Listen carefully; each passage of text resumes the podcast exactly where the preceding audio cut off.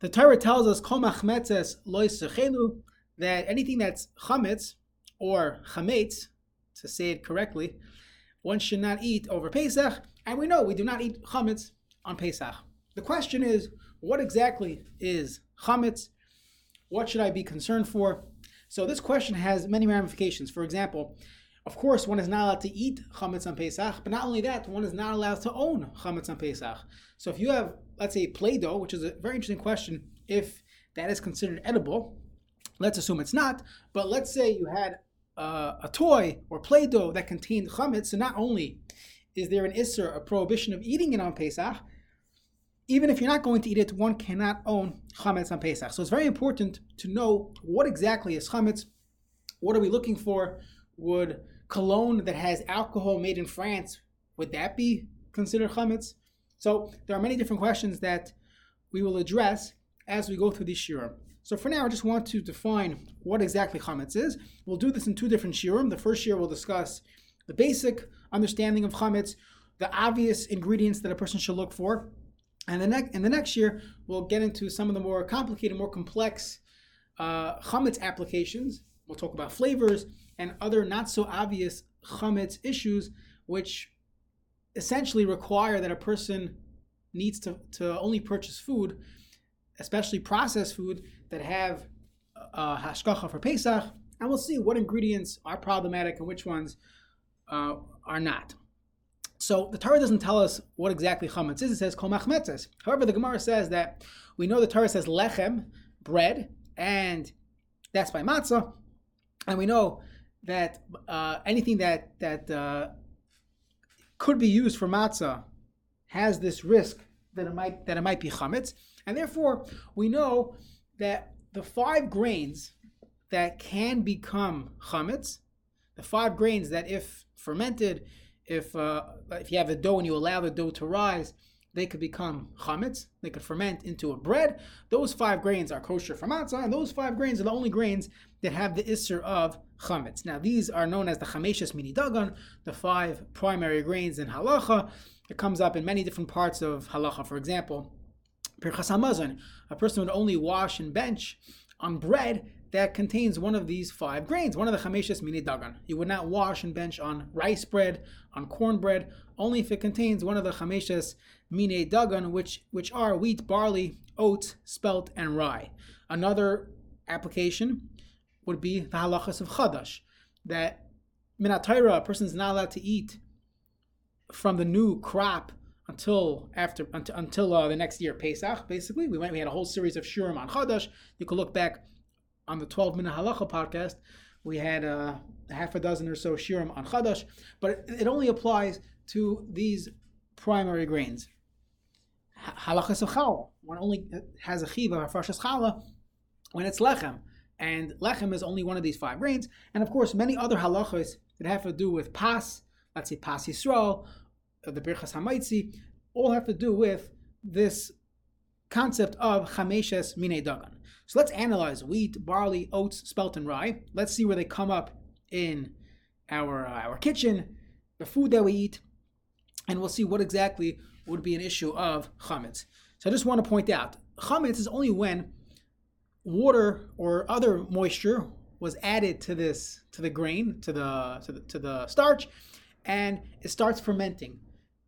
We know we have a cutoff of 18 minutes when making matzah but the point is anytime you see grain any one of these five grains in a on, an ingredient panel or being used we should assume that there was moisture involved in the process and unless it's kosher the pesach matzah or matzah meal then you should assume that it is indeed chametz.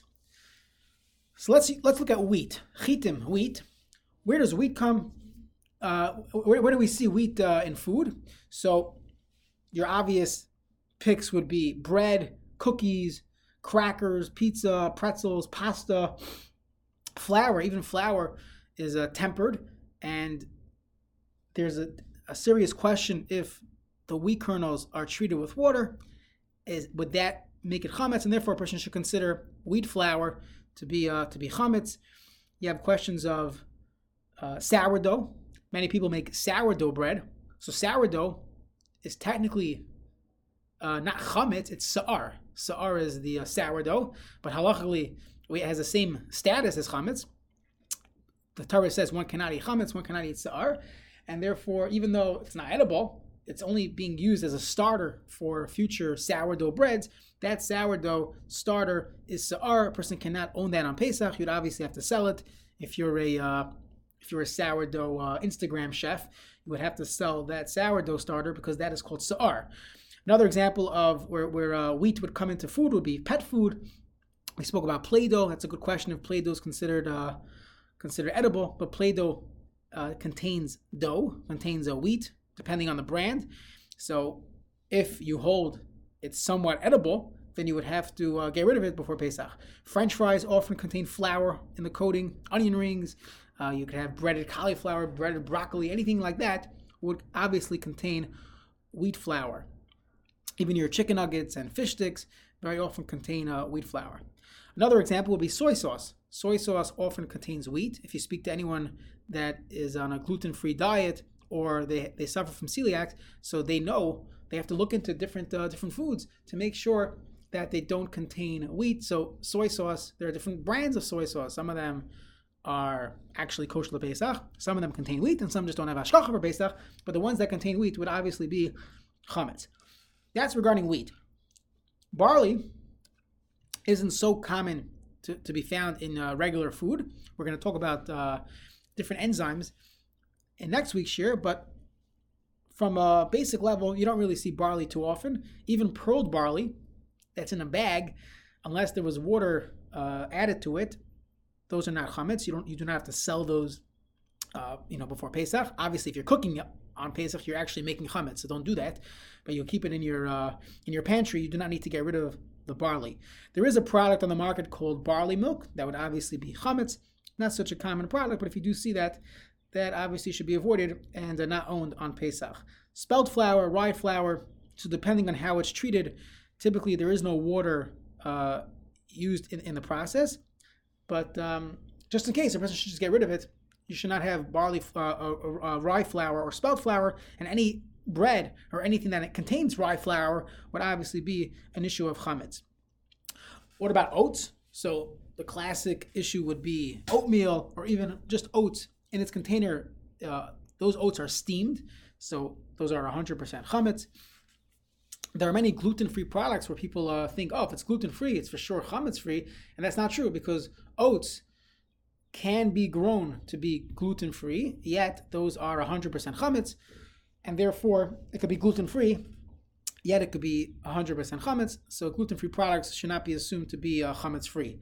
Many rice cereals contain oat flakes or oat flour, so that would be a concern. Additionally, there's a, a very common uh, product on the market called the non dairy creamers, and many of the non dairy creamers contain oat milk. So that that is 100% chametz. Oat milk is 100% chametz, and a person should not uh, drink that on Pesach and should not own that on Pesach.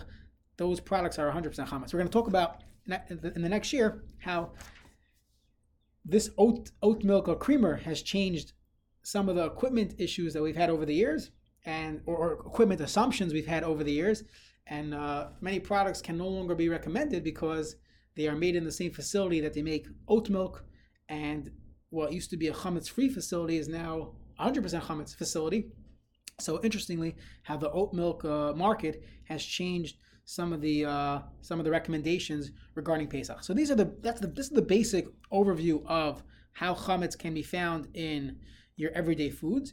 So Mir Hashem, the next shiur we'll discuss we'll take a deeper dive and discuss where chametz comes up even when it's not so obvious on the ingredient panel that a person would have to be concerned for chametz in their food.